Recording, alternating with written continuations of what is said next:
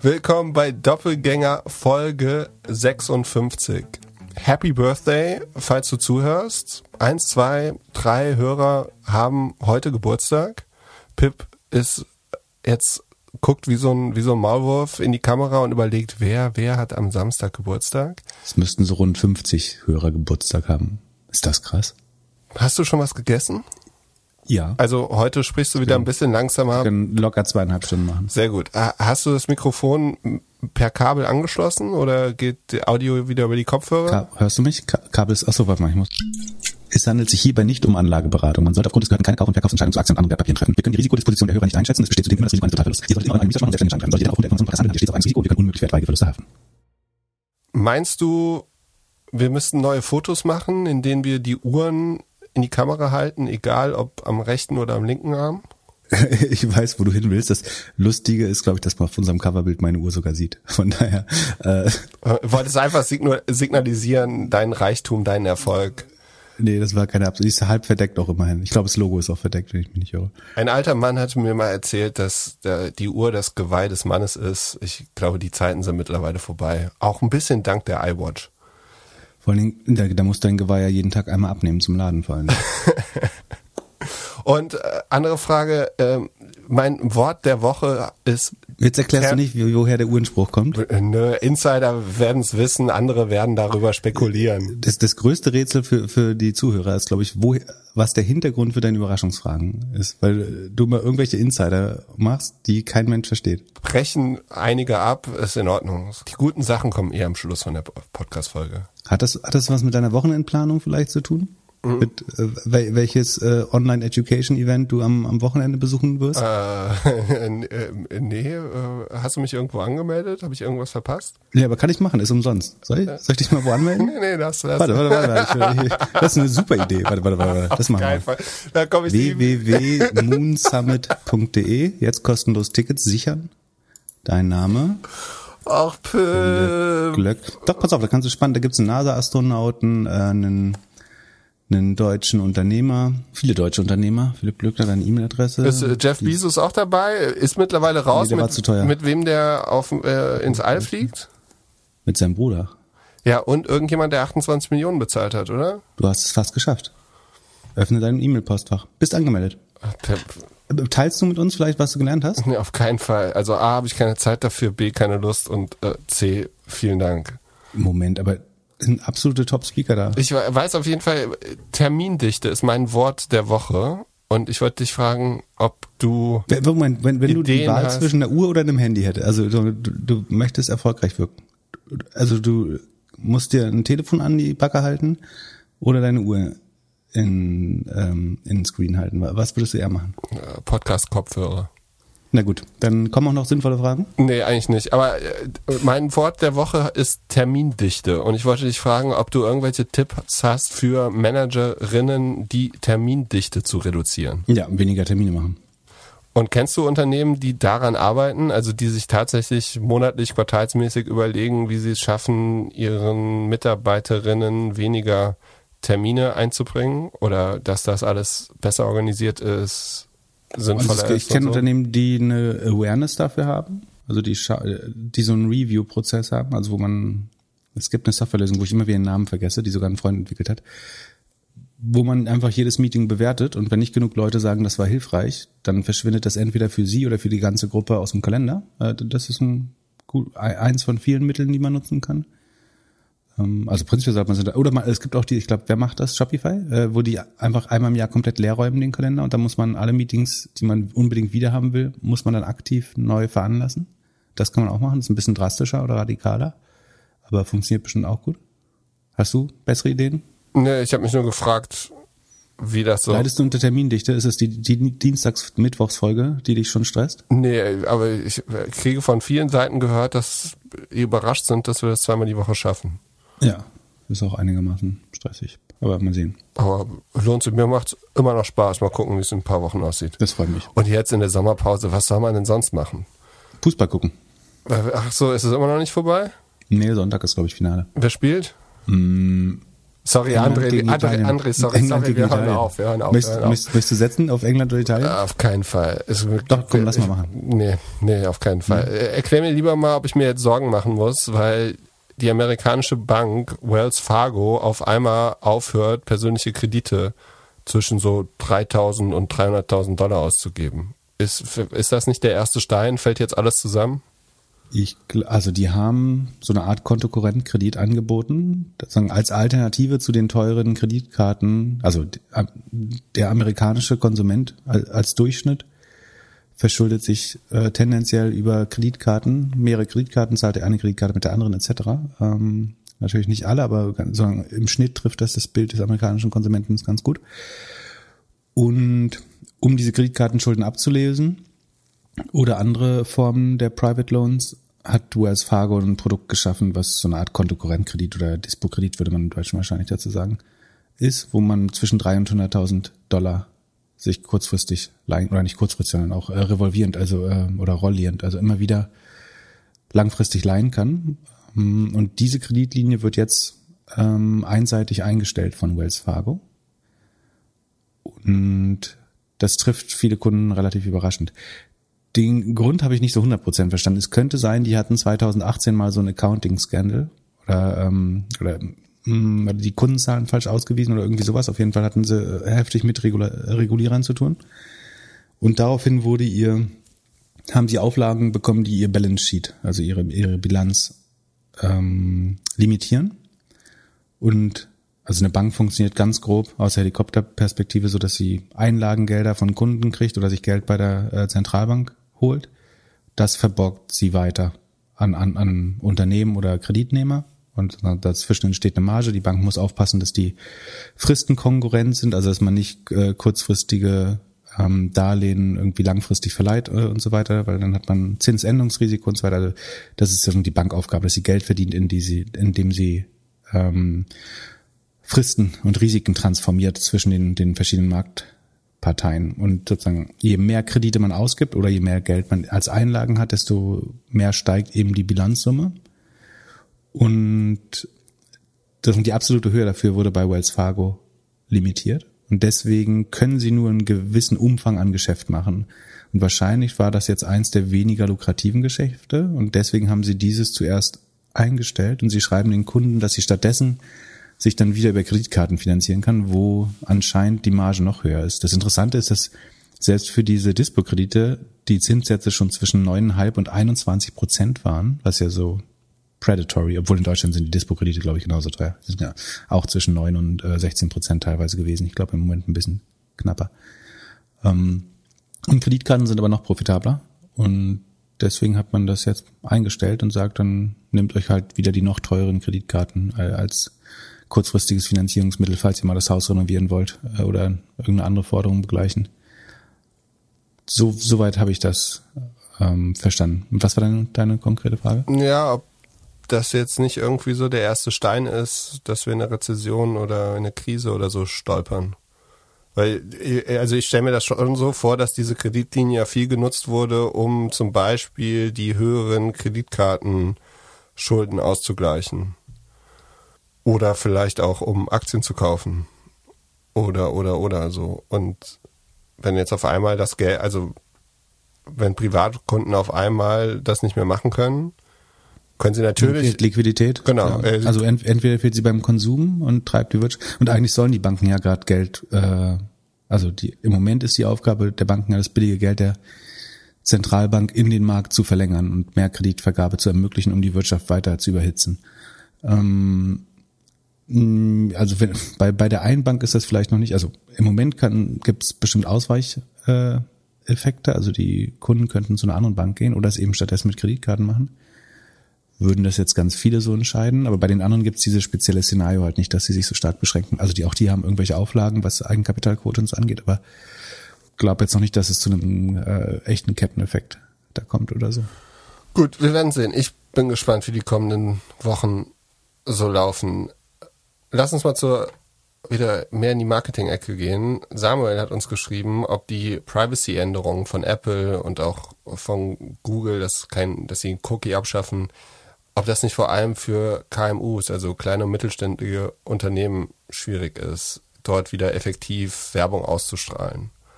Was ist da deine Meinung zu? Also verlieren die Kleinen jetzt die Möglichkeit, effizient Kunden anzusprechen?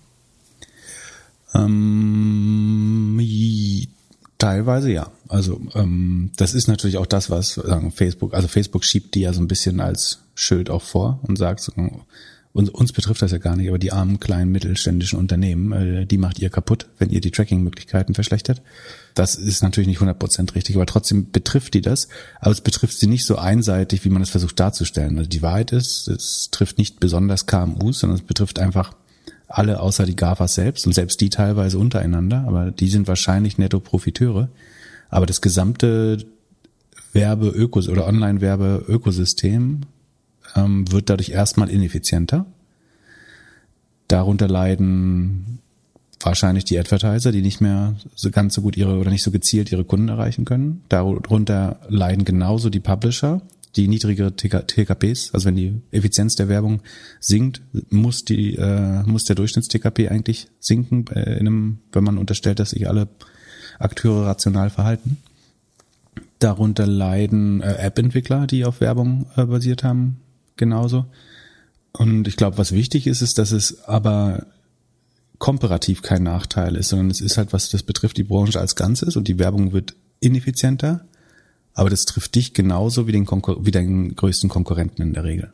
Ähm, also und wenn, wenn gutes, gute Facebook-Werbung dein einziges ähm, Differenzierungskriterium bisher war, dann ähm, ist es vielleicht eh problematisch gewesen, dein, dein ganzes Setup. Aber es könnte doch für die ganzen äh, Direct-to-Consumer-Brands schon irgendwie schwieriger werden. Also mal angenommen, du hast einen kleinen Shopify-Shop und deine Kunst war, günstig den Kunden zu kaufen und den zu überzeugen, dass er dein T-Shirt oder dein, deine Creme oder irgendwas kauft. So, das, das Business funktioniert doch eigentlich dann schlechter. Im, das wird schwerer. Im Gegensatz zu einer genau. großen Brand, die irgendwie TV-Werbung macht oder irgendwie ein Sportevent sponsort, so, das kannst du dir als kleine Marke nicht leisten. Ja, aber du kannst jetzt auch nicht komplett aus der Verantwortung nehmen. Also sie können ja, also du, du hast recht, die Größen haben tendenziell andere Kanäle, eventuell schon eine Brand aufgebaut. Und dann trifft das so kleine Challenger und neue mehr, weil die fangen natürlich mit den effizientesten Kanälen am Anfang an und so deine ersten tausend Nutzer findest du in der Regel auf Facebook und Instagram bei den allermeisten Modellen inzwischen, manchmal im Search auch. Ähm, von daher, da gebe ich dir recht. Langfristig aber du musst es halt mit Kreativität irgendwie kompensieren. Also das kann, also sagen wir, du hast bisher, der, der Samuel hat, äh, ich glaube, das darf man sagen, eine vegane Kochschule und muss also Leute, die vegan sind, äh, an Essen interessiert sind, Englisch sprechen, erreichen. Das kannst du, glaube ich, halt genauso gut, äh, indem du mit einem Influencer in dem Bereich kontrahierst und sagst, ähm, du, steh, du kochst auf YouTube äh, einmal die Woche veganes Essen, willst du nicht äh, einen exklusiven Kurs bei uns machen und dann bewirbst du den über deinen freien YouTube-Kanal und dann ersetzt du es halt mit Influencer-Marketing. Oder genau, du, aber du würdest in dem Fall ja nicht schaffen, äh, spiel das nur an deine, Influ äh, an deine Konsumenten ab, die in Berlin leben. Oder die in einem bestimmten Stadtteil leben. Das, das kriegst du ja nicht gelöst. Genau, die, das, das wird ineffizienter, genau. Aber du kannst dann machst, kannst du Content Marketing machen. Das heißt, du machst eine Content-Seite mit die besten veganen Restaurants in äh, Berlin und dann erreichst du eben wieder lokal die richtigen Leute. Du kannst Content Marketing mit den besten Rezepten machen, äh, hundert und tausendfach. Ähm, das ist alles nicht einfach. Äh, und wie gesagt, das, ich sag, ja, es wird ganz klar schwerer dadurch. Ich weiß nur nicht, ob diese dieses Narrativ, das betrifft jetzt sehr einseitig, sehr stark ausgerechnet KMUs, da vielleicht sind die ein bisschen über, überdurchschnittlich betroffen. Das ist jetzt die, die der Haupt ähm, sind. Das halte ich eher für ein Facebook PR äh, Narrativ. Und was man auch, also und äh, es geht darum, äh, natürlich sind die betroffen, aber warum man das macht? Also die Frage ist jetzt, will man in der Güterabwägung sagen, der geschützte oder die geschütz, das geschützte Gut ist die Privatsphäre der Nutzer? Dann musst du das entscheiden, was ist jetzt wichtiger, die Privatsphäre oder ähm, die, die äh, Effizienz der Werbewirtschaft äh, und für KMUs. Und das kann man relativ einfach vielleicht beantworten oder auch kann man irgendeine Seite beziehen, die einem liegt. Ähm, schwerer wird's natürlich, wenn man weiß, dass eben eventuell das nicht das, das Privacy und Datenschutz nicht das einzige Motiv hinter diesen Datenkriegen gerade ist. Ähm, da muss man schon überlegen. Und äh, da, da wäre ich dann zum Beispiel schon viel eher bei, bei äh, dieser Diktion, dass man sagt, ähm, auf jeden Fall werden in dem Kampf zwischen Apple, Google, Facebook, äh, Amazon entsteht jetzt unheimlich viel Collateral Damage. Also da, da, sagen, da gibt's unheimlich viele Opfer. Ähm, und deswegen die, die vier bekriegen sich und die gewinnen tendenziell wahrscheinlich, außer Facebook, da bin ich mir nicht so sicher.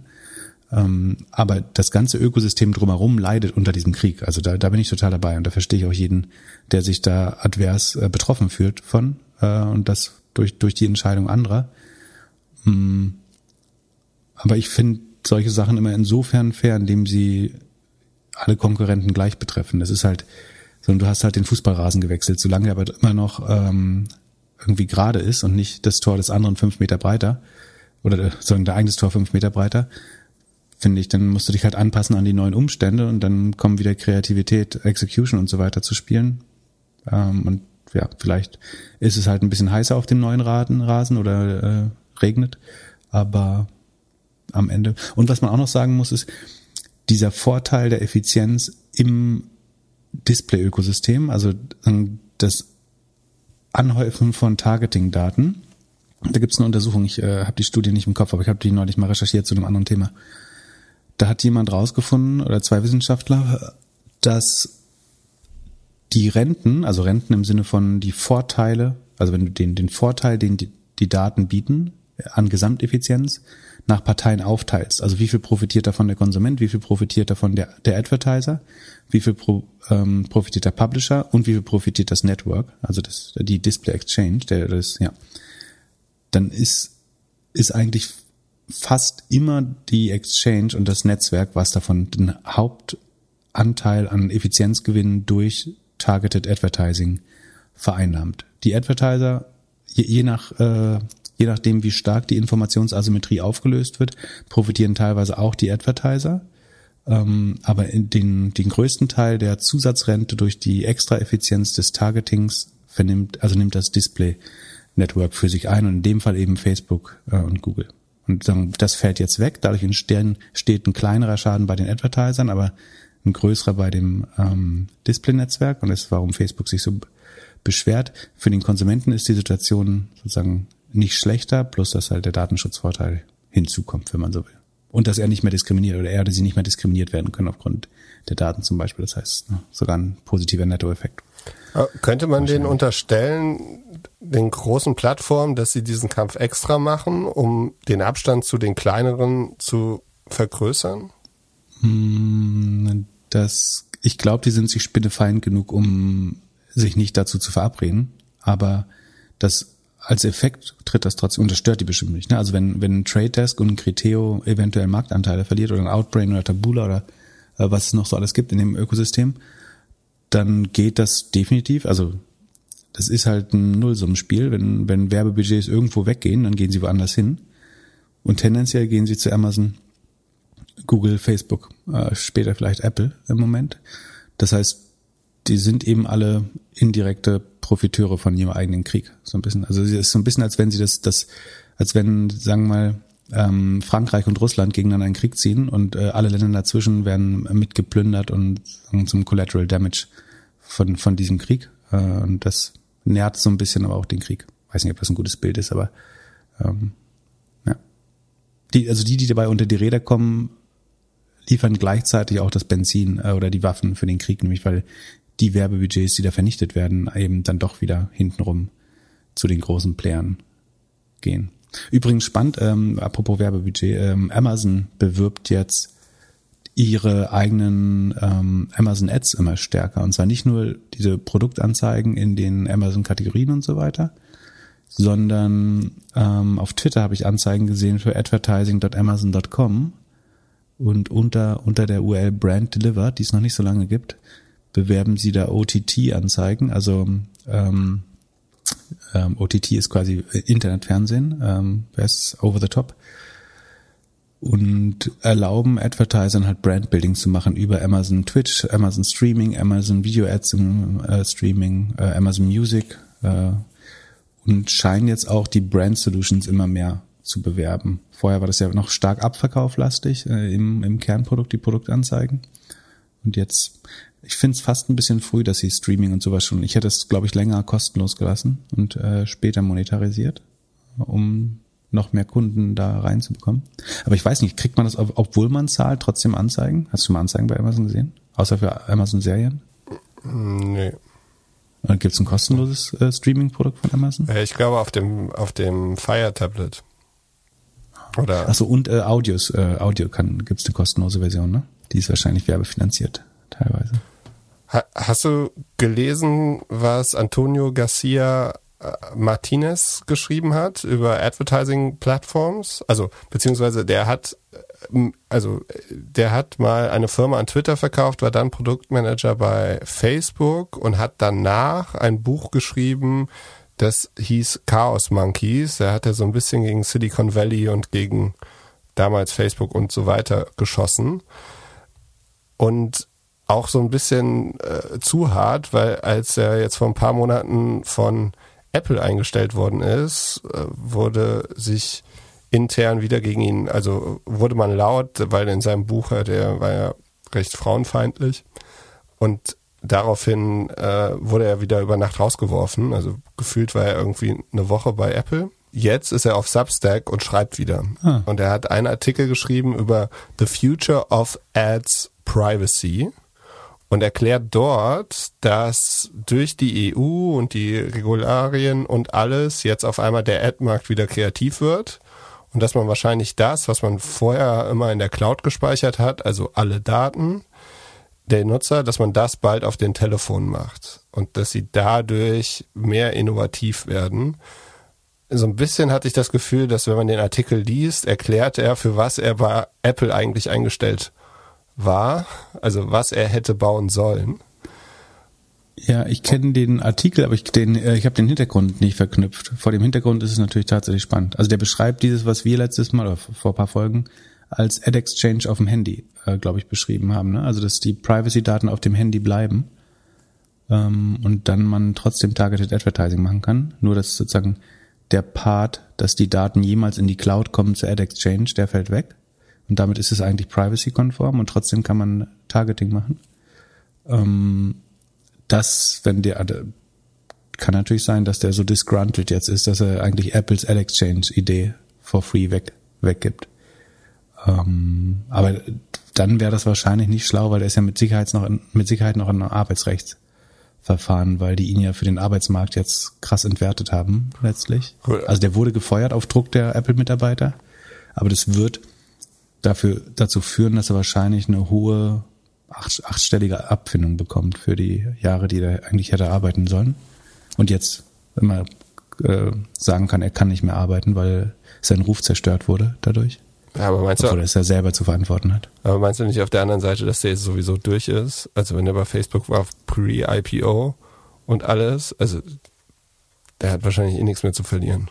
Ja, es, dieses Durchsein, das sieht ja jeder ein bisschen anders. Also gibt Leute, die sind sehr schnell satt und andere weiß man nicht. Genau. Es wäre es wäre so ähm, et, etwas taktlos, das jetzt schon alles öffentlich zu machen, wenn er sich noch in einem Verfahren äh, befindet. Aber es klingt total nach dem, so wie wir vermutet haben, oder ich glaube, Ben Evans hat es äh, ganz ähnlich gesehen auch, ähm, wie so eine Ad Apple Ad Exchange, die Privacy First ist, aussehen könnte.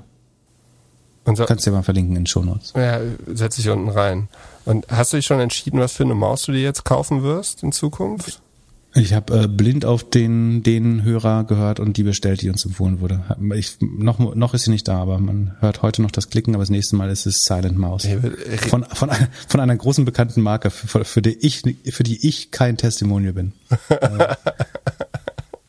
Sehr gut. Ich war, hab die Tage auf LinkedIn ein bisschen rumgespielt und äh, habe mir so gedacht, so dass eigentlich einer der Hauptgründe, warum ich immer noch täglich da reingehe, sind die Geburtstage. Also es fühlt sich so an wie, wie Facebook früher. Da ist man irgendwann auch nur noch für die Geburtstage hingegangen, um zu checken, wer gerade Geburtstag hat.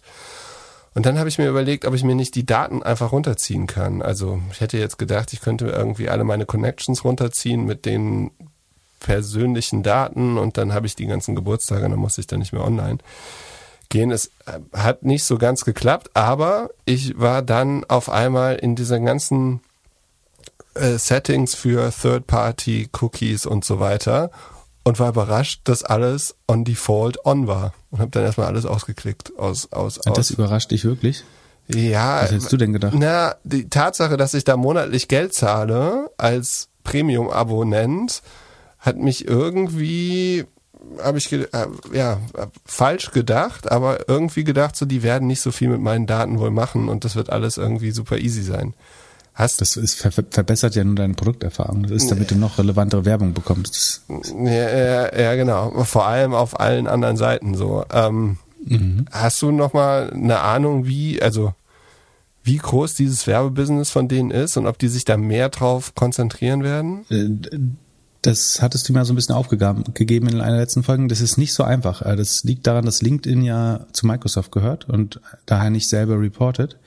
Ähm, immerhin wird der Umsatz ausgewiesen. Der ist 8 Milliarden im Jahr 2020 gewesen. 8 Milliarden US-Dollar. Und bei 750 Membern sind das 10, 11 US-Dollar pro Jahr. Was ich als APU, also Average Revenue per User, ist immer die Kennzahl für solche Netzwerke also das ist der Umsatz, den man im Jahr pro Nutzer macht. 11 Dollar finde ich erstaunlich niedrig für LinkedIn. Also ich vermute, dass diese 750 Millionen Members einfach unheimlich viele Karteileichen haben. Das heißt, die Zahl aktiver Nutzer ist wahrscheinlich eher 200, 300 Millionen. 750 Millionen würde ja auch heißen, jeder zehnte Erdenbürger. Und ich würde jetzt nicht sagen, dass jeder zehnte Erdenbürger ein relevantes LinkedIn-Profil hat. Das hielte ich für unwahr. Oder vor allen Dingen, dann besucht er oder sie das nicht mindestens einmal pro Woche auch. Von daher die, die monthly active users sind wahrscheinlich, ich würde tippen 200, 300, vielleicht 350 Millionen. Also die Hälfte davon. Dann wärst du bei 20, 25 äh, Dollar pro Nutzer. Und selbst dann, ich glaube, das kleinste Paket kostet 30 Dollar pro Monat, oder? Ich zahle 10. Okay, 10, na gut. Aber selbst dann heißt es, und angeblich sind, für, ah, warte, warte, warte, wir können es berechnen. 40 Prozent der Nutzer sind bezahlt. Das ist ein anderer Fakt, den ich habe. Jetzt kann man es nämlich triangulieren. Du hast gesagt, das kleinste kostet 10 pro Monat? Ja. Das heißt 100 im Jahr netto. Das wären ja, dann gibt's nur 80 Millionen Zahlende. Äh, wahrscheinlich sogar weniger, weil es ja noch die Professional- und Recruiter-Pakete gibt. Ähm, plus die Werbung. Die Werbung haben wir noch gar nicht drin. Also wir haben jetzt nur die Subscription Revenues. Ähm, das das äh, wird zum Beispiel auch nicht ausge... Also du findest nicht raus, was ist Werberevenue und was Subscription Revenue. Ähm, also wahrscheinlich ist die Zahl der zahlenden Nutzer weit unter 50 Millionen. Alles andere geht ja kaum. Und dann, aber dann hast du doch noch die ganzen Headhunter und die ganzen Zusatzservices oder sowas. Da muss doch viel Geld mitgemacht werden, oder? Ja, eben. Das würde sozusagen die Anzahl der Nutzer immer weiter noch reduzieren. Und glaubst du, in Zukunft wird LinkedIn noch relevant sein oder wird man einfach. Nee, Moment, Moment, Moment, Moment, Moment. Wie können dann 40% paid sein und 750 Milliarden Mem äh, Millionen Members geben? Dann wären es ja nämlich äh, 305, 320 oder so. Und die bezahlen ja aber hundertprozentig. Wenn nicht, kriegst du auf ganz andere Werte. Also diese Members-Zahl stimmt einfach nicht. Ich glaube, dieser, dieser Anteil, dass 40% paid sind, bezieht sich wahrscheinlich auf die monthly active users und die sind wiederum viel kleiner als 750 Millionen. Ja. Und nochmal jetzt generationsübergreifend, man könnte ja sagen, Facebook ist so die gleiche Altersgruppe wie LinkedIn. Und dann die Generation weiter unten wird die noch auf LinkedIn sein oder wird die ihre Jobs und ihr, ja, ihr Netzwerk anderswo haben? Beispiel, es gibt irgendwie, man kann sich über Link, äh, über TikTok irgendwo bewerben, indem man ein anderthalb Minuten Selfie-Video macht und erklärt, warum man der, der die richtige Person für den Job ist. Der Recruiting-Markt ist auf jeden Fall spannend genug, dass da GAFA-Konzerne reingehen werden, glaube ich. Also Google hat ja Google for Jobs schon. Da gibt's noch keine, glaube ich, Direct Application Möglichkeit, aber das könnte kommen. Die Frage ist, muss dazwischen noch wirklich ein Netzwerk stehen? Ähm, puh, gute Frage. Braucht man ein Professional Network, um andere Leute zu finden? Ich glaube nicht. Dafür, dafür würdest du nicht TikTok nutzen in Zukunft, glaube ich auch nicht. Also für, für Bewerbung und so, das glaube ich schon, dass du irgendwie so ein, dass du statt eine unheimlich umständliche Bewerbung zu machen, sagst, du kannst einfach dein Profil teilen mit jemandem, aber ob du dann das TikTok-Profil nehmen willst, ja, oder du machst ein Leute Video. Könnte ich das jetzt nicht empfehlen. Könntest ja sagen, hier Private TikToks, äh, hier äh, suche Junior Online Marketing Personen, äh, Ja, mach, mach, halt- mir ein, mach mir ein anderthalb äh, Selfie-Video, warum ich dich für diese Position heiern sollte. Aber Und dann guckst du dir ja die ganzen Videos an, anstatt die ganzen Lebensläufe. Das würde ja trotzdem irgendwie mit dem Profil unterschrieben werden und dann Klar. willst du ja mehr Informationen haben, klickst darauf und ob der Rest des Profils ich würde den allermeisten Leuten nicht empfehlen, inklusive meiner selbst, äh, sich mit den sozialen Netzwerkprofilen zu bewerben. Wieso? Ich habe gehört, du bist auf Dafür man Instagram. schon so, ein- äh, so ein falsches Update auf LinkedIn haben, was äh, die Realität so wenig wie möglich beschreibt. Mir- Mir wurde äh, nahegebracht, dass du aktuell Instagram verstanden hättest. Das ist fang jetzt nicht an, mich zu provozieren. Das ist der zweite Tag, den ich schon nichts mache auf Instagram, äh, sozusagen, um Frieden einkehren zu lassen. Sehr Äh. Ich bin stolz auf dich. Aber ich habe sozusagen, damit das für die Nachwelt erhalten bleibt, habe ich ein Highlight draus gemacht, damit die Stories, die sind ja so flüchtig, die Stories, und es wäre schade, äh, wenn, wenn ich mal zwei Tage äh, kreativ bin, ähm, dass das dann nicht für die Nachwelt erhalten bleibt. Heiko hat uns auf Discord gefragt, ob du dir mal den The Original Platform Fund angucken könntest. Der Fund ist die letzten Tage gestartet und beinhaltet 25 Plattformaktien. Habe ich das richtig verstanden? Glaub, circa. Mhm. Und? Was hältst du davon? Mir ähm, schwer zu sagen. Also der wurde aufgesetzt von ähm, Dr. dem Holger Schmidt. genau besser bekannt als Netzökonom als Twitter-Handle, ähm, war mal bei der FAZ oder Handelsblatt FAZ, glaube ich, im Wirtschaftsressort. Genau. ähm, und gibt diesen Plattformindex raus, der eigentlich immer sehr schön zeigt über einen längeren Zeitraum sozusagen, wie Plattformen tatsächlich die Märkte outperformen. Ähm, von daher die Hypothese in Plattformen zu investieren, die halte ich prinzipiell äh, für absolut schlau. Mm, Mein Gefühl ist, dass wenn ich sowas machen wollte, würde ich tendenziell eher nach einem ETF suchen, ehrlich gesagt, weil ich, also ich kann mir schon vorstellen, dass, dass der Holger da jetzt irgendwelche auch vielleicht gut pickt und die, die besten Plattformen findet.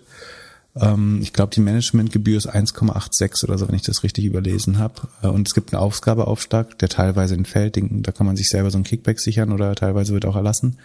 Ähm, aber theoretisch gäbe es einen Aufschlag, ähm, Aufgabeausschlag von bis zu 5%. Das finde ich für sagen, für, das ist äh, sagen, pro forma ein aktiv gemanagter Fund. Ich würde denken, man kann das auch als ETF und preisgünstiger machen. Es gibt eine Alternative zum Beispiel von Wisdom Tree, die auch den Cloud Computing und ähm, Sicherheits, also wie heißt das? Security Index machen. Ähm, der hat das Kürzel äh, bezeichnenderweise PLAT, also P-L-A-T wie Plattform. Ähm, der macht sowas ganz ähnliches. Da wir kann mal reingucken. Da sind wahrscheinlich sehr ähnliche Titel drin. Also Sekunde. Bei Plaid sind die größten Positionen das, was man erwarten würde. Also Alpha, also Google auf eins, Microsoft, Amazon, Facebook, Visa, haben wir mal beschrieben, warum das Plattformen sind, Kreditkartennetzwerk, weil sie hohe Netzwerkeffekte haben. PayPal, Appian, Snap, Pinterest, Mastercard, äh, Sekunde, was noch? Mastercard, Zillow, eine Real Estate, also ähm, Immobilienplattformen, Salesforce, Twitter, Etsy, Farfetch, Expedia, Booking, also wirklich alles ähm, Poster-Childs für Plattformen. Von daher finde ich diesen Index eigentlich schon fast gut genug und würde den, und ich glaube, der hat nur 20 Basispunkte, also 0,2% Management-Fee, wenn ich mich nicht irre. Das finde ich vom Preis her ein bisschen fairer. Und der hat, das hat er year to date gemacht. Die Performance dieses Jahr ist äh, von dem Plattform-Index. Also dieses Jahr hat er 10% gemacht, letztes Jahr 60%. Das passt auch zu der Plattform-Performance. Und vielleicht wird das der aktiv gemanagte Fonds schlagen, vielleicht nicht, das, das weiß ich nicht. Ähm, sagen, statistisch gesehen ist das immer eher weniger wahrscheinlich. Aber auch der Index ist ja äh, manuell selektiert, von daher ähm, ist jetzt auch nicht klar, ob der das besser löst. Die Frage ist halt eben, ist einem das 2% Management-Fee wert? Und in einem Jahr wie letztes Jahr, wo irgendwie die Plattformen 50, 60% zulegen, da juckt einen die zwei Prozent vielleicht weniger. Aber sagen wir, wenn wir jetzt einen Crash haben und der Markt will sich halbieren und dann sagen, fliegen dann nochmal zwei Prozent runter oder du hast zwei Jahre mal flat und so eine, so eine Art Winter, dann stören die zwei Prozent eben dann doch schon bei der Rendite. Und deswegen, ähm, ich glaube, also die, die Hypothese in Plattformen zu investieren, die ist, glaube ich, schlau. Ähm, das sind klar, klar die Modelle, die am stärksten wachsen, äh, zusammen mit SaaS-Companies. Um, und wie man das macht, ich glaube, sind zwei gute Alternativen. Also man kann das über den Plattformfonds machen. Ähm, der äh, Holger Schmidt scheint mir auf jeden Fall die Expertise dafür zu haben, äh, die, die, gut zu verstehen, die Plattform und die Wirkungsweisen dahinter. Äh, man kann es auch äh, ein bisschen günstiger mit dem ETF machen. Ähm, man kann auch sich selber ein Portfolio, also bei, im Fall des ETFs sind die Positionen öffentlich. Man kann sich auch einmal überlegen, an welche dieser Plattformen man am meisten glaubt oder die man selber versteht, selber nutzt. Wenn man vielleicht selber bei Airbnb oder Booking bucht und äh, irgendwie glaubt, dass Kredit, Kredit dann kann man schauen, ob man eher an PayPal oder eher an Kreditkarten glaubt. Ähm, oder die GAFAs hat man in seinen ETFs eh schon übergewichtet und auch die anderen Plattformen. Also dadurch, dass Plattformen so stark wachsen und ähm, das sind ja alles irgendwie Firmen mit äh, dreistelligen Milliardenbewertungen, diese, diese Plattformen, die hat man in seinen ETFs schon auch stark, ähm, stark gewichtet drin in der Regel. Aber sonst, um, um das zu übergewichten, sind das zwei Möglichkeiten. Und wie gesagt, die Hypothese hält, glaube ich, dass Plattformen in Zukunft einen Großteil der, der äh, Renditen erwirtschaften werden. Eine Gegenhypothese wäre immer mehr Vertikalisierung ähm, Direct-to-Consumer-Brands. Die würden weiterhin Werbung bei, also Geld bei den Plattformen lassen, aber versuchen sich natürlich maximal unabhängig zu machen. Also der Sinn einer Direct-to-Consumer-Brand ist ja so ein bisschen vielleicht in der Nutzerakquise einmal mit Plattformen zu arbeiten und dann aber auch relativ schnell unabhängig zu werden von Plattformen. Ähm, wenn man den Trend stärker sieht, dann könnte man auch skeptisch sein. Aber ich glaube nicht, dass jetzt Plattform in Zukunft schlecht gehen würde. Oder? Was, was denkst du? Ja, wie du gesagt hast, ich könnte mir vorstellen, dass vor allem viele, die uns einen Podcast hören, schon die ein oder andere große Plattform als Einzelaktie haben oder als ETF. Und, und ja, meine Frage wäre, wie die Plattformen untereinander konkurrieren. Also die, werden die alle weiter so wachsen, wie wir das die letzten Jahre gesehen haben? Und vielleicht auch, was wir überhaupt für europäische Plattformen haben. Ich meine, es wurde angedeutet, dass da irgendwie drei deutsche Plattformen drin sind. Wer könnte das sein? Das hm, Trivago, Zalando. Also, was gibt's noch börsennotierte Plattformen? Ist HelloFresh eine Plattform? Ich würde sagen eher nicht. Also es ist ja eher wert, komplett vertikal integriert. Also ähm, es müsste ja was was könnte denn noch? Äh, Delivery Hero natürlich. Die sind in Deutschland notiert. Wir haben bis vor einem Monat ja kein Deutschlandgeschäft gehabt, aber ähm, die könnten. Das sind wahrscheinlich die wahrscheinlichsten. Wir wurden gefragt, wie es aussieht mit der Versteuerung von Aktiengewinnen. Und zwar, dass die FDP wohl die Aktiengewinne nicht mehr besteuern möchte. Du meintest, dass davon hauptsächlich die Reichen profitieren würden. Könnte man das nicht besser machen, indem man da irgendwie eine Grenze reinsetzt? Und wäre das nicht eine gute Sache, wenn es günstiger wäre, mit Aktien zu handeln? Genau, das ist eine gute Ergänzung. Also genau, ich meinte, dass prinzipiell, es ging um die Abschaffung der Abgeltungssteuer, also dass du niedrigen Steuersatz auf, auf, auf Capital Gains oder Aktiengewinne hast, Kapitalerträge. Das ist was, was einfach zum überwiegenden Teil den Reichen zugutekommt. Und das äh, ist dann gesellschaftlich äh, traurig, dass da sozusagen das Aktien zu wenig in den Händen der, der Mittelschicht liegen. Aber das ist nun mal ein Fakt. Ähm, von daher, dass also eine gewisse Freigrenze oder einen Freibetrag zu schaffen, finde ich total sinnvoll. Äh, also wäre ich sofort Fan von. Also ich, es wäre niemand, jemandem, der irgendwie seine für seine Altersvorsorge, also verbunden mit einer gewissen Haltefrist, ähm, damit es nicht einen Zocker, sondern einen Altersvorsorgecharakter hat und einer, äh, einem Freibetrag, sehr gern. Also ich will keinem kleinen Sparer oder kleinen Anleger irgendwie seine Renditen wegnehmen. Man, dann, ich, wichtig finde ich eben, dass das muss halt den, den Vorsorgecharakter haben. Ansonsten, die, die, die eigentliche Frage in der Debatte ist ja, willst du Kapitalerträge weniger besteuern als, als andere Einkommen, vor allen Dingen Lohneinkommen? Und da muss die Gerechtigkeit halt weiterhin bleiben, meiner Meinung nach. Ähm, dass ich nicht sehe, warum ausgerechnet irgendwie das Geld und andere Leute für dich arbeiten lassen günstiger sein sollte als, also ja, steuergünstiger sein sollte, als selber zu arbeiten. Ähm, trotzdem, wie gesagt, für, für Altersvorsorgezwecke ähm, kann das in einem gewissen Rahmen, glaube ich, gemacht werden. Ähm, und selbst da, da profitiert mittelbar, also A ist gut, weil, also insbesondere zum Beispiel, wenn es das eigene Unternehmen ist, also sagen wir, du bekommst Mitarbeiteroptionen oder so, das in einem gewissen Rahmen zu machen oder Mitarbeiteraktien äh, gibt's gibt's ja auch teilweise bei deutschen Konzernen. Das sollte, glaube ich, zu einem gewissen Grad steuerbefreit sein. Und trotzdem würde es ja noch die Kurse treiben, ne? Weil das entsteht ja trotzdem dadurch extra Nachfrage. Also hast einen kleinen Anreiz, äh, es entsteht extra Nachfrage und es würde immer noch die Aktienkurse treiben tendenziell. Das heißt, es würde immer noch so ein, ein Profiteure innerhalb der Aktionärsbasis geben, äh, so oder so. Von daher finde also kann ich gut leben mit der Idee. Und dazu wurden wir gefragt, zu bis zu welcher Depotgröße man Neo-Broker nutzen sollte. Gibt es da irgendeine Theorie, die man aufstellen kann, dass man irgend, dass es irgendwann keinen Sinn mehr macht, finanziell oder risikomäßig einen Neo-Broker zu nutzen? Mm, also ich bin nicht Stiftung Brokertest, aber prinzipiell ist es so, dass die Neo-Broker halt keine oder ganz kleine Gebühren haben oder pro Transaktion nur einen kleinen Betrag nehmen. Und dafür bekommt man andere Kurse, die können besser, schlechter gleich sein, theoretisch. Aber in der Regel sind die Spreads ein bisschen größer. Also der Unterschied zwischen Kauf- und Verkaufspreis einer Aktie ist äh, in aller Regel ein klein bisschen äh, größer.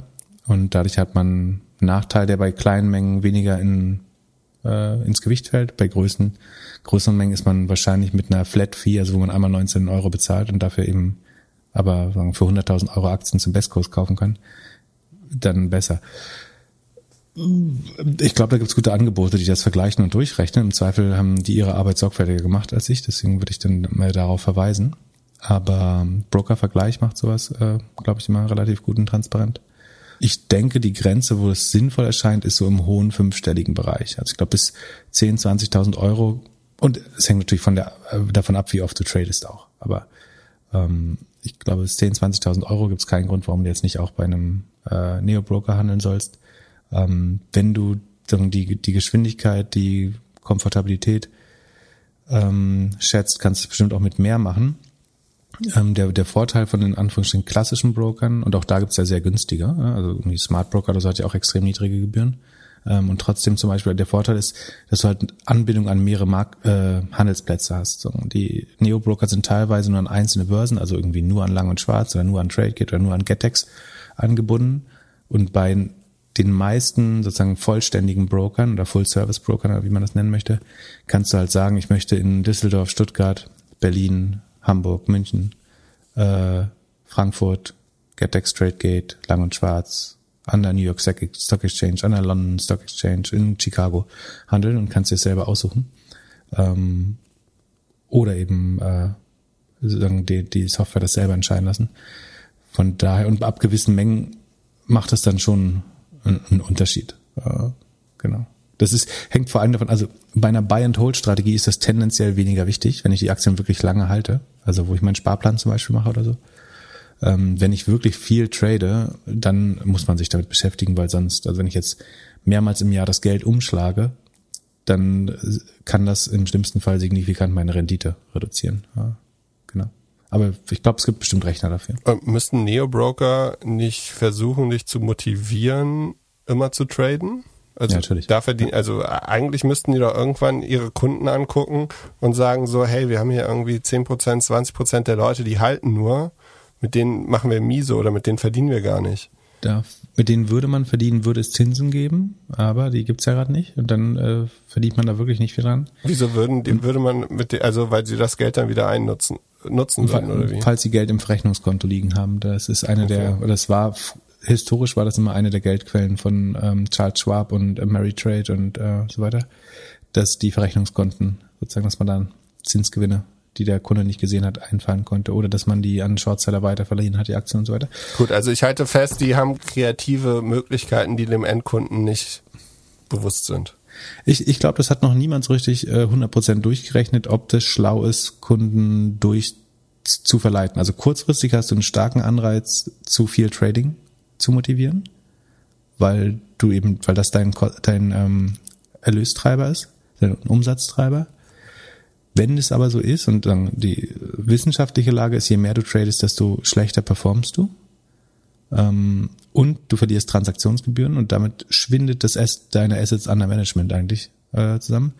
Das wiederum entspricht nicht den Incentives. Also du hast zwei gegenläufige Incentives. Äh, mehr Traden ist erstmal mehr Umsatz.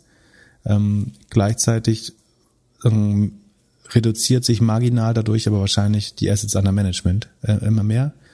Und es kann auch spannend sein, einfach einen Kunden zu haben, der sehr erfolgreich oder eine Kundin, die sehr erfolgreich langfristig Geld anhäufen. Ähm, dann braucht man eben andere Sources of Revenue äh, damit. Ja. Ähm, heute ist übrigens äh, ganz ähm, ganz frisch reingekommen und zwar wird jetzt äh, diskutiert, ob Stripe vielleicht doch ein IPO planen sollte. Ähm, das oh. ist gerade vor ein paar Minuten, ist es Freitagnachmittags ähm, rausgekommen. Das ist ja eins der größten Private Unicorns, Dekacorns, fast. Äh, was ist ein, was ist ein 100 Korn? Äh, Deka? 100? Äh, boah, ich habe gerade eine Lücke. Ich kann sie dir nicht schließen, tut mir leid. Was ist denn, was kommt denn nach Deka? Bin ich blöd? Centicorn. Ein Centicorn? Nee, Centi ist, wenn die Einheit kleiner wird, glaube ich. Whatever, wir haben noch keinen Namen dafür, glaube ich. Ähm, das kann uns irgendjemand beibringen. Also auf jeden Fall sind die fast 100 Milliarden wert, das wollte ich sagen. Äh, und wollte irgendeinen so Journalistensprech dafür nutzen. Glaubst du zu Recht? Ich, ich kenne die Zahlen äh, nicht, weil es wird ja von VCs bewertet. Ich gehe davon aus, dass sie das äh, nicht aus dem blauen Dunst äh, bezahlen. Äh, was ich spannend finde, ist, dass äh, Stripe ist immer das beste Beispiel dafür, dass sehr gut laufende Firmen eben nicht an, die, an der Börse entsorgt werden, sondern möglichst lange pri private gehalten werden, damit äh, die VCs noch bessere Renditen damit erwirtschaften können. Und gefühlt verdoppelt sind die sich im Wert ja äh, jährlich. Hat man das, das über Uber so. nicht auch gesagt? Hm, ja, ja, eine Zeit lang. Mhm. Ist dann anders gekommen. Aber das lag auch ein bisschen an Corona. Mhm.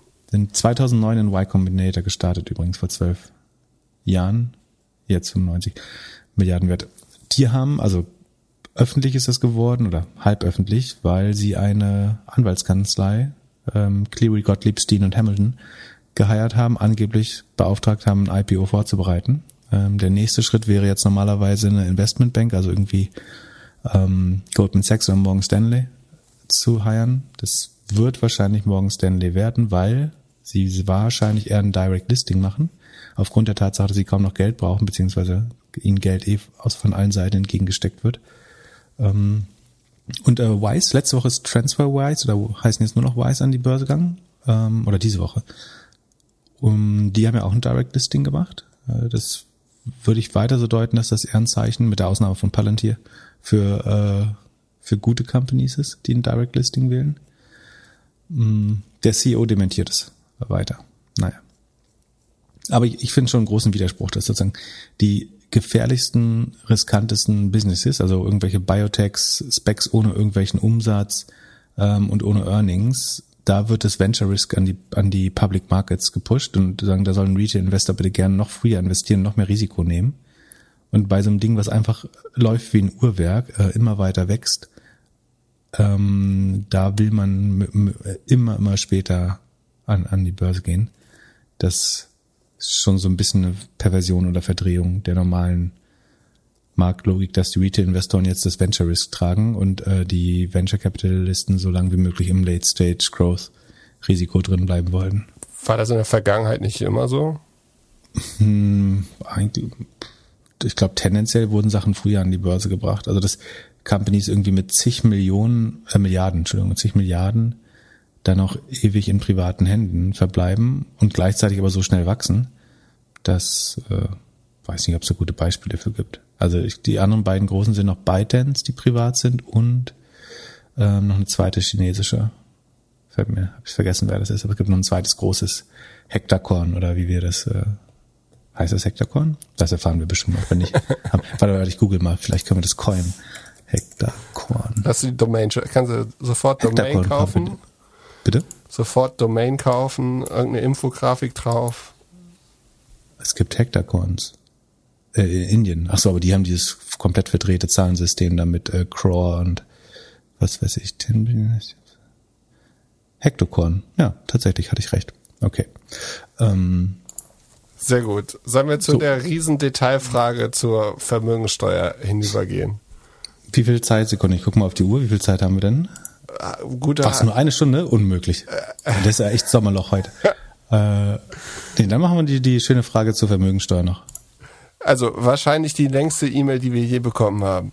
Ja, da sprach äh, viel Engagement äh, draus. Die letzte Zeile sagt, äh, man legt beschränkt viel Wert darauf, äh, namentlich genannt zu werden. Deswegen sagen wir, das hat ein Cornelius geschrieben. Also es gibt mehrere Fragen. Ich würde mal mit der ersten anfangen. Okay, dann liest äh, der Reihe nach. Und zwar, das ist, also es geht um Vermögensteuer. Wir kennen ja, äh, ist jetzt politisch so ein kleines Thema geworden. Also es ist so wie auch die anderen Fragen als mehr oder weniger direkte Antwort auf die letzten Folgen äh, zu verstehen, glaube ich. Das kann man vielleicht noch dazu sagen. Ja, und äh, so eine Steuer sollte ja eine klare Bemessungsgrundlage haben. Das wäre dann bei einem Vermögen jährlich. Die Frage ist, ob man das überhaupt fair machen kann. Also die Frage dann, sollte jemand, der in Deutschland gründen will, demnächst statt einem SaaS-Startup lieber eine Steuerberatungskanzlei gründen? Ich bin natürlich dafür, dass Steuergesetzgebung immer so einfach wie möglich ist, weil es immer eine indirekte Subvention der Reichen ist, wenn man es kompliziert macht, weil die sich im Zweifel den Steuerberater leisten können. Ähm, von daher, also worauf das abzielt, ist, glaube ich, dass es besteht ein Bemessungsaufwand äh, dadurch, den den Steuerberater mit äh, lösen soll. Das also die Debatte bei der Vermögensteuer ist immer, dass man es versucht, so unmöglich wie möglich erscheinen zu lassen, um dann zu sagen, das kann man einfach nicht machen. Und äh, um das vorweg zu sagen, dass falls es einen politischen Willen dazu geben sollte in naher Zukunft, dann wird es sehr wahrscheinlich sowieso Unternehmen ausnehmen aus der Vermögensteuer und damit wäre es mehr oder weniger eine Steuer auf Immobilien hauptsächlich oder eine, ähm, eine Bodenwertsteuer. Ähm, da gibt es einen guten Podcast zu, der heißt Beyond the Obvious. Da hat eine der letzten Folgen was zu Steuern ähm, gemacht. Da wird das viel besser erklärt, als ich das erklären könnte, äh, wie man eventuell eine schlaue Bodenwertsteuer, die sozusagen Bodenwertgewinne ähm, besteuern würde, strukturieren könnte. Ähm, ich, ich, glaube, man kann auch Unternehmenseigentum besteuern. Ich wüsste nicht, warum. Ähm, da gibt es immer Argumentation, das würde dann sagen, die, die Substanz angreifen und so weiter, aber da gibt es viele Möglichkeiten, das zu machen. Also eine einfache wäre, dass der Staat sozusagen, wenn der Unternehmer sagt, ich habe kein Geld und das würde jetzt äh, den Verkauf erzwingen oder was weiß ich, dann kann der Staat ja stiller Gesellschafter werden in der Firma und der kann sich später wieder freikaufen, um die Steuerlast zu tragen und so weiter. Also sieht so aus, wenn Cornelius den Eindruck erwecken möchte. Und äh, einfach ist das natürlich auch nicht. Ne? Also das ist jetzt schwer, weil jedes Jahr den Wert einer Firma festzustellen. Aber jetzt lass mal konkret bei dir man, sein. Man macht, also. man macht ja jedes Jahr eine Bilanz sowieso. Also du musst ja sowieso steuerlich eine Bilanz äh, und Gewinn- und Verlustrechnung machen. Und für Unternehmensbewertung, äh, das habe ich studiert, da gibt es jetzt verschiedenste Ansätze, wie man Unternehmen bewerten kann. Da kann man sich bestimmt auf irgendeinen eigenen äh, einigen. Und dann besteht natürlich immer eine Gefahr, dass das dann als Gestaltungsspielraum genutzt wird oder dann Firmen in einer gewissen Art immer wieder gestaltet werden, um das zu umgehen. Aber sagen, das hast du bei jeder Vertragsverhandlung. Letztlich musst du dich darüber einigen, wie man Firmen, oder bei jeder Exit, bei jedem Earnout musst du dich darauf einigen, wie Firmen in fünf Jahren bewertet werden und anhand welcher Kennzahlen. Und da gibt's jede Menge Frameworks für. Da muss man sich für eins entscheiden und dann irgendwie ein paar Edge Cases noch vielleicht definieren und lösen. Das äh, wird nicht 100% gerecht sein und äh, nicht, nicht ganz einfach, aber es ist auch nicht unmöglich, das zu machen. Das schafft ja die Privatwirtschaft auch immer wieder irgendwie Unternehmen zu bewerten dann wird die Privatwirtschaft oder beziehungsweise hat man sich da ja schon auf Maßstäbe geeinigt, wie das zu machen ist. Äh, aber jetzt mal konkret. Also du bist ja in so dem ein oder anderen Startup investiert und so ein Startup geht ja auch nicht immer nur nach oben. Es kann ja auch mal so eine Downround geben oder irgendwas. Wie, wie würde das denn aussehen, wenn du zum Beispiel jetzt dieses Jahr die Firma unheimlich viel wert ist, dann in drei Jahren vielleicht wieder weniger und dann wird sie wieder höher bewertet. Also würdest du dann jährlich irgendwie was abgeben? Also stell dir vor, stell dir vor, in einem Jahr, die Firma ist jetzt zwei Milliarden wert und nächstes Jahr wird sie für eine Milliarde verkauft. Dann ja, würdest dann du. Ich, zahle ich einem Jahr 20 Millionen, einem, einem Jahr 10 Millionen Vermögensteuer, wenn man von einem Prozent ausgeht. So what? Das wäre für dich, also äh, du würdest das in Ordnung finden, obwohl du auch, du bist ja eigentlich, sagst du immer so, finanziert, dass du wenig Cash übrig hast. Das heißt, am Ende des Jahres müsstest du immer irgendwelche Aktien verkaufen, um die Steuern dann zu zahlen. Ja, muss ich dann so ein bisschen das Geschäftsgebaren dran an, anpassen. Ja. Und das fändest du fair? Na, fairer als das jetzige System, ja.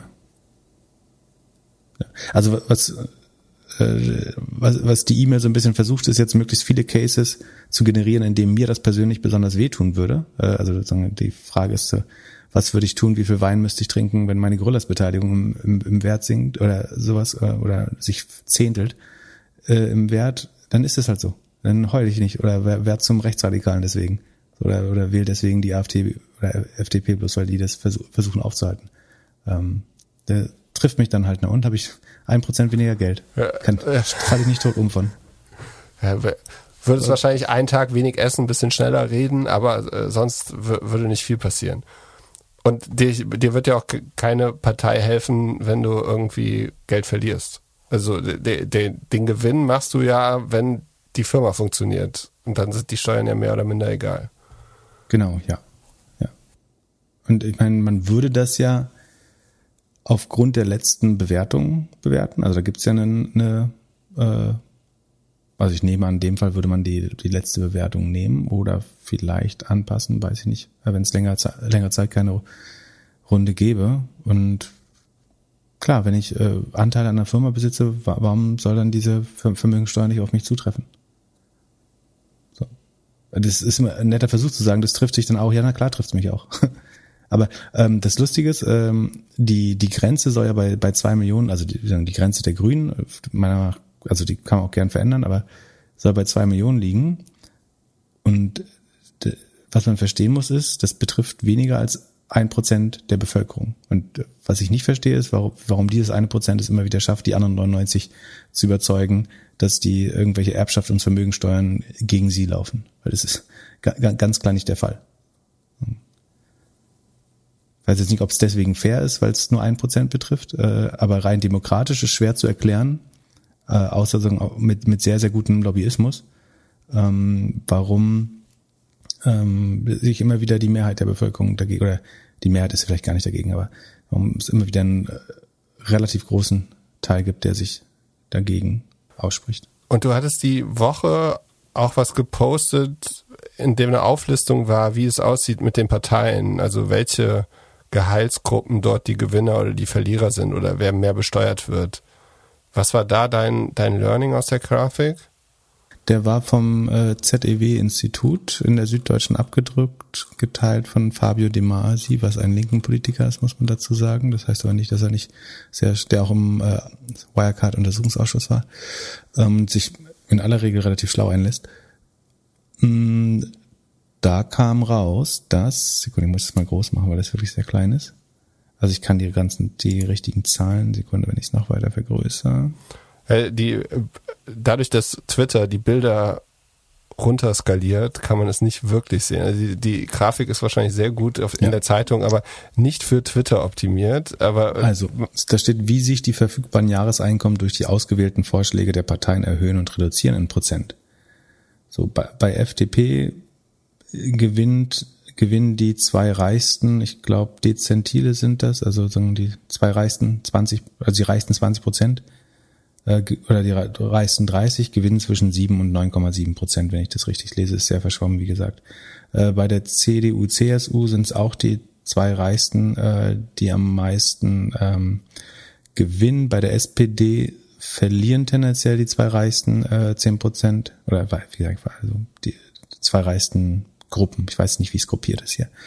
Ähm, und bei den Grünen und den Linken ähm, gewinnen die kleinen und die mittleren und auch die zwei reichsten ähm, Quantile müssen müssen draufzahlen ähm, im Schnitt. Das ist sozusagen das Takeaway. Ja. Das bedeutet also, dass man CDU, CSU und äh, Freie Demokraten versucht man zu verteidigen, wenn man ein bisschen besser verdient. Ja, oder aus anderen äh, Gründen besonders stark mit denen übereinstimmt. Äh, was, kann, kann man ja auch, wenn man, wenn man Lust hat. Aber also, also rein wirtschaftlich wärst du der Profiteur, also wenn du rein wirtschaftlich wählen würdest, musst du ab einem gewissen Einkommen eben CDU oder FDP wählen. Wenn das dein einziger Bestimmungsgrund für die Wahlentscheidung ist. Das muss, sollte man vielleicht in Frage stellen, ob das dann so schlau ist. Genau, wollen wir mal weiter in den Fragen äh, hier machen? Oder? Ich habe gedacht, du hättest das schon schön abge, abgehandelt. Oder ist da noch eine Frage dabei, die wir vergessen haben? Oder gibt's ja äh, ganz viele.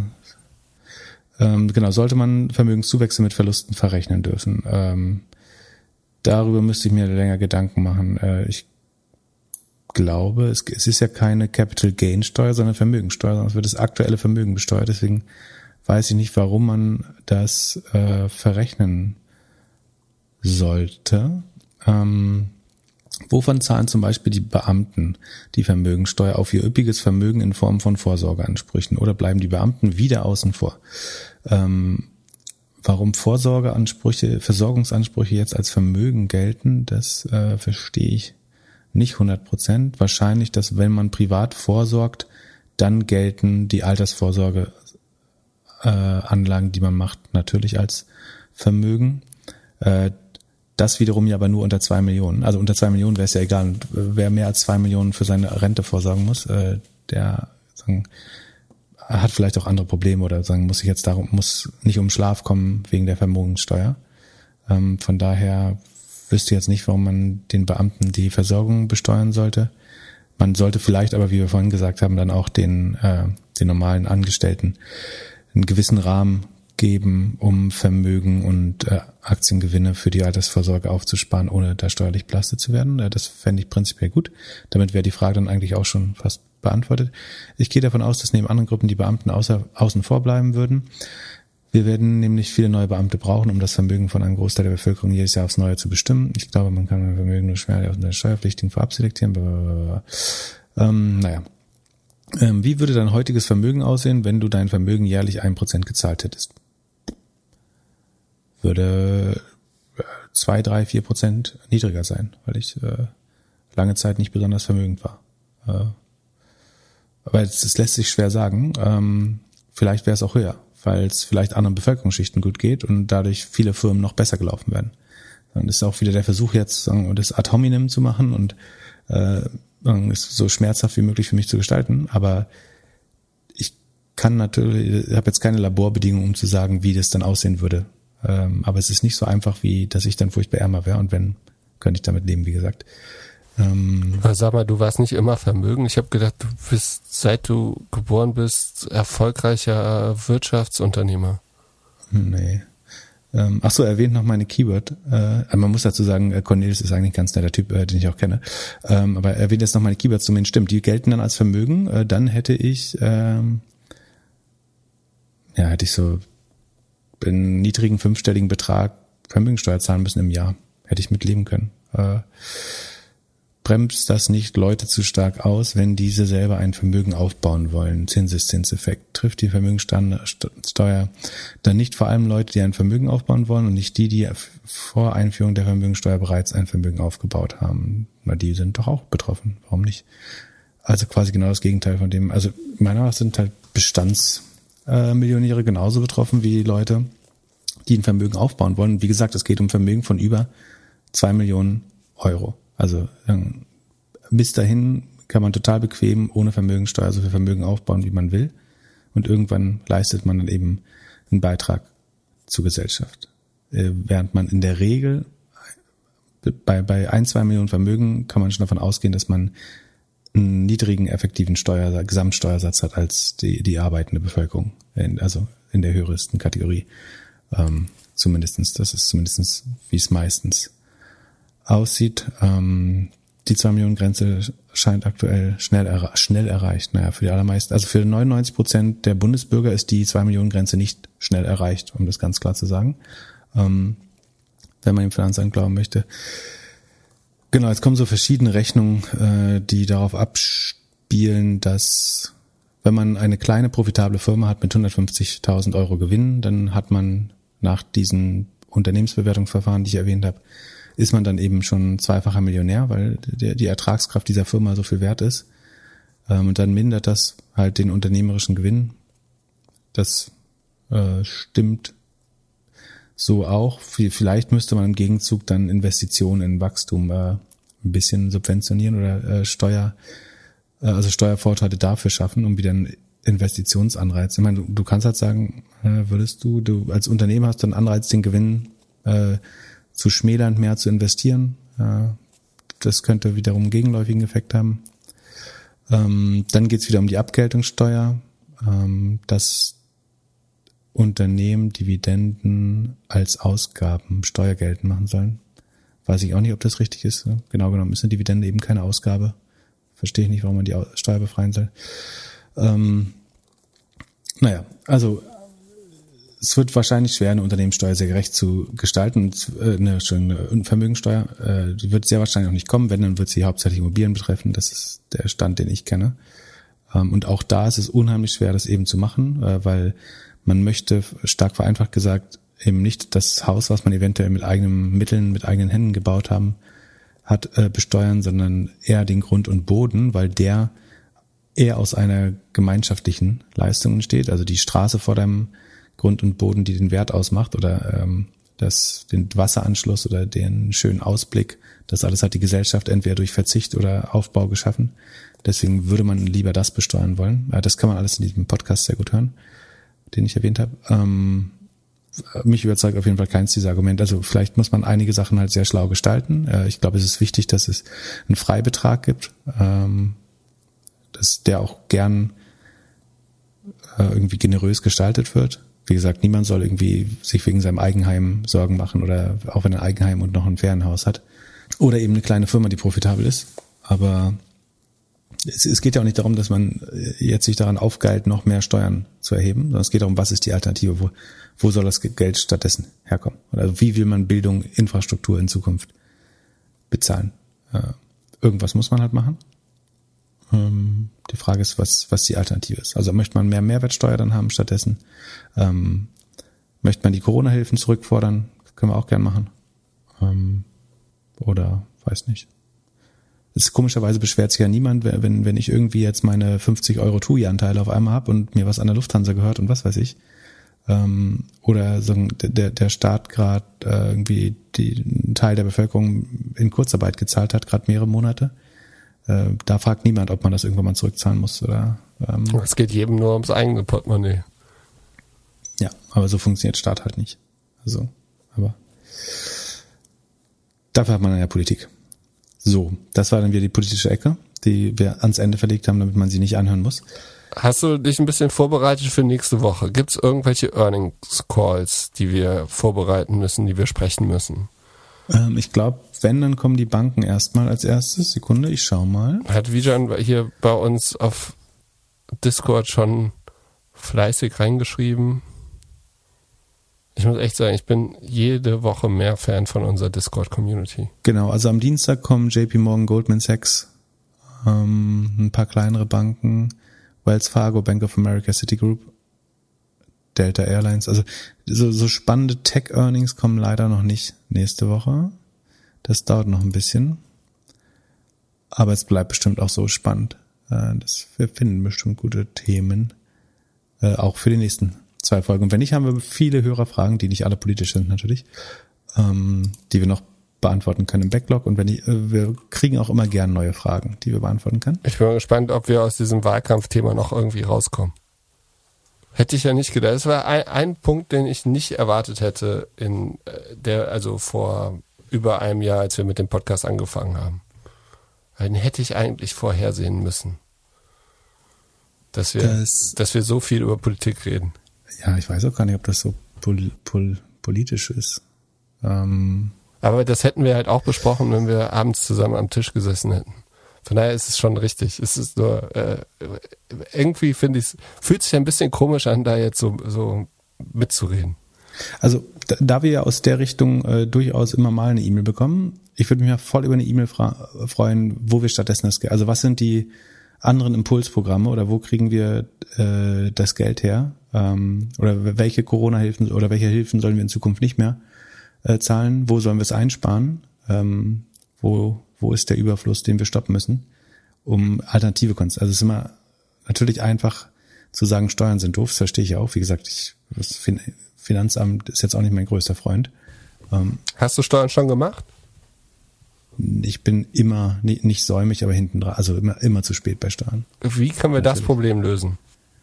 Also ist das nicht was, was die, was die Parteien machen sollten? Irgendwie sehen, dass das, also, dass die Rechnungen schnell bezahlt werden, dass irgendwie hier gutes Cashflow-Management, alles easy, alles einfach, einfache Steuer, Steuererklärung.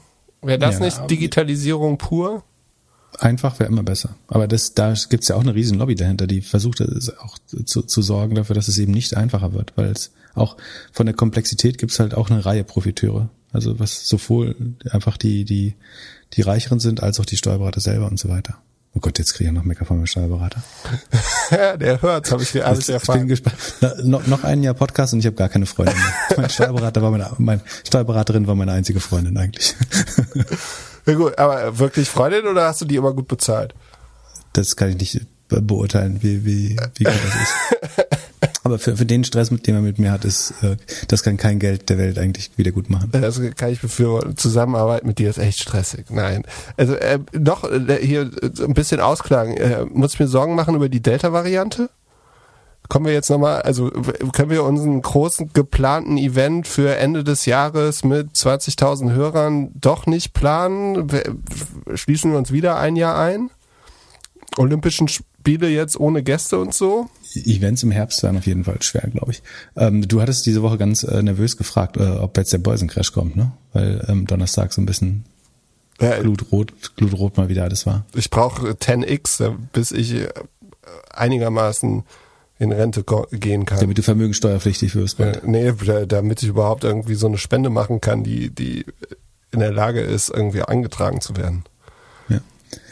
Ähm, es sieht so ja, irgendwie, also die, man hat jetzt rausgefunden übrigens, die, Del die Delta-Variante, die kann einen Teil unserer Immunsystemabwehr einfach umgehen. Und deswegen ähm, sind einmal, äh, einmal geimpfte Menschen noch nicht sehr gut äh, immun dagegen oder können sich nicht sehr gut dagegen verteidigen. Und dadurch ist die 50 bis 60 Prozent äh, infektiöser oder viraler.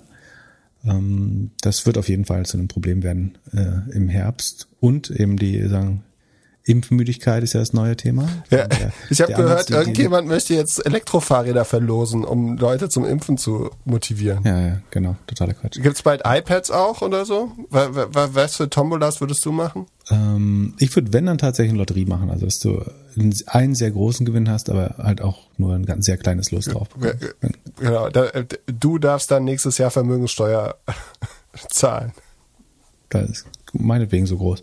Genau. Ähm, ja, irgendwie haben wir so ein das Kurzzeitgedächtnis eines Clownsfisches, dass die Leute sofort wieder vergessen, dass alles mal sehr gefährlich war. Und jetzt irgendwie, du hast in Zügen wieder Debatten darüber, ob man Masken tragen muss oder so, weil, was du nicht vorstellen kannst, dass es wirklich noch Leute gibt, die äh, das in Frage stellen. Ähm, irgendwie ist den Leuten das, dadurch, dass es jetzt ein paar Wochen sich so anfühlt, als wäre ja nichts mehr, weil du überall drin draußen sitzen kannst, wie du willst, ähm, werden wir da sehr nachlässig. Die Leute haben keinen Bock mehr zu impfen. Ähm, das, ja, ich glaube, es wird eine, die, die nächste Welle schon bald kommen. Und das ist übrigens auch, was die, die Märkte verunsichert hat am äh, Donnerstag unter anderem. Also du hast in Japan diese Probleme gehabt, dass die äh, Olympic Games Zuschauer abgesagt worden sind, dass da eine große Welle am Anlaufen ist. Du hast schlechte Arbeitslosenzahlen gehabt in den USA.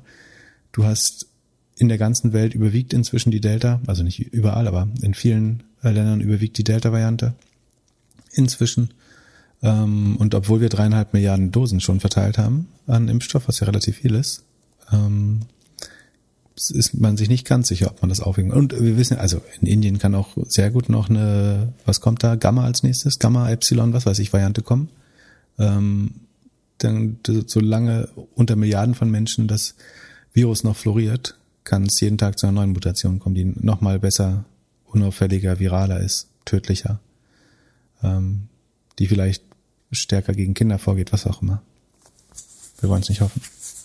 Also Travel. Also ich, ich sehe noch keine, ich sehe noch überhaupt keine neue Normalität übrigens. Das, also, also vielleicht lernen wir mit dem Virus leben, das, das kommt bestimmt, dass der Virus ein bisschen Normalität wird. Also das Leben mit dem Virus, aber das ist eine Normalität wie davor, die wird sehe ich in den nächsten zwölf Monaten noch überhaupt nicht. Du bist ja diese Woche äh, Zug gefahren. Wie war das so? War das normal? Normaler? Naja, du bis auf einen Vollidioten trägt man halt Masken. Ähm, Meinst du den Vollidioten, der auch keine Schuhe anhat? nee, nee, dann hätte ich mich auch nicht an den Tisch gesetzt mit dem. Äh, aber das, ich hatte, ja, das sind immer die besten Menschen, die haben. Auf meiner Zugfahrt aus Baden-Baden zurück hatte ich also jemand, der in einem vollkommen freien Waggon, weil er, das ist auch geil, ne? Die Leute, wenn der ganze Waggon leer ist und sie haben aber den Tisch, äh, sie haben aber den Platz 64 gebucht, äh, dann müssen sie Platz 64 einnehmen. Das war natürlich der einzige Platz an meinem Tisch. Ähm, und dort sich hinsetzen, ähm, irgendwie mit super laut irgendwelche Manga-Filme gucken und als allererstes die Schuhe ausziehen, um sich's richtig schön gemütlich im Zug zu machen. Und wie gesagt, es waren alle anderen Plätze frei. Unfassbar. Naja, wie auch immer. Ähm, ja, Normalität äh, im Zug, ja klar. Also war nur, du hattest, äh, du hast jetzt nicht gedacht, dass es, äh, dass jeder super aufpasst. Doch insgesamt finde ich, dass ja, die meisten Leute, also im Zug, in, in öffentlichen Verkehrsmitteln und so verhalten sich die Leute ja schon noch äh, vernünftig. Aber es gibt schon viele Bereiche, glaube ich, wo das deutlich gelockert ist im privaten Bereich, draußen, äh, beim Feiern und so weiter. Und wie gesagt, also die, äh, ich glaube schon, dass die Impfmotivation ein bisschen nachlässt, weil es Leute gibt, die es aus Überzeugung machen und Leute, die es irgendwie aus, aus Angst gemacht haben. Und die, die es aus Angst gemacht haben, machten es tendenziell weniger, glaube ich. Ja, und es gibt schon Hip-Hop-Songs jetzt, dass man sich äh, impfen lassen soll. Setz dich ein in die Show Notes. Überleg auch, was, also der, was ein guter Anreiz wäre. Du musst ein Impf, du machst ein Impfkonzert. Machst die Hammerband, äh, die nur für, du kannst sie im Eingang impfen. Ähm, Rammstein. Rammstein nur gegen Impfung. Ich, also ich verstehe nicht, wieso man das beim Fußball nicht mehr genutzt hat. So, ich meine, EM guckt doch jeder angeblich. Das war geil. Weißt du, wie Wembley? Also hören sagen, aber ich habe es nur auf Twitter gelesen und habe jetzt nicht den ganzen Hintergrund gelesen. Aber angeblich musste man für Wembley einen Selbsttest machen und dann wahrheitsgemäß im Internet angeben bei der Kartenbestellung, ob man den, ob der positiv oder negativ war. Oh, super. Das ähm, ist ungefähr so sicher wie deine Kinder zu fragen, ob sich die Zähne geputzt haben abends. ja, ja, ich habe auch gehört von jemandem, der geflogen ist, das war auch alles irgendwie ein bisschen komisch so. Flieger voll, am Ende wurde dann ein bisschen aufgepasst, aber ja, ich bin gespannt. Ich glaube auch. Vielleicht kommen ja die Audio-Drop-In-Apps bald wieder hoch. Die, die Flieger sind übrigens äh, ganz okay, weil die eine gute Lüftung haben, aber die Busse auf dem Rollfeld sind die absolute Pest. die waren schon das, immer schlimm. Ja, genau. Ja, Wahnsinn. Ich bin auch gespannt. Ich, ja, mal gucken. Ich hoffe, wir bleiben alle gesund. Äh, ich hoffe, jeder hat irgendwie eine gute Einstellung zum Impfen. Und es wird vor allem nicht irgendwie die jungen Leute treffen. So. Hattest du deinen Auffrischungsshot jetzt eigentlich gut vertragen? Ich, der kommt noch. Äh, die, die Folge, in dem ich richtig wenig sage, die kommt noch. Also, ja. Ach, wirst du zweimal nachgeimpft? Ja. Also, es wird übrigens jetzt auch empfohlen, glaube ich, ne? Also, weil ein, also bei Genesenen reicht der eine Booster-Shot nicht mehr für die Delta-Variante. Genau. Also da ist man auf zweimal Nachimpfen umgestiegen inzwischen. Ich krieg meinen nächste Woche auch übrigens. Mein, äh, mein, ich mache äh, jetzt die Killer-Kombi. Ähm, erst Astra, dann äh, BioNTech oder irgendein mRNA. Äh, hoffe ich zumindestens, ähm, dass ich den Arzt überzeugt bekomme, das äh, zu machen. Und dann bin ich gewappnet gegen alles, außer die Gamma-Variante. Also Pip, bleib gesund. Ich freue mich auf nächste Woche.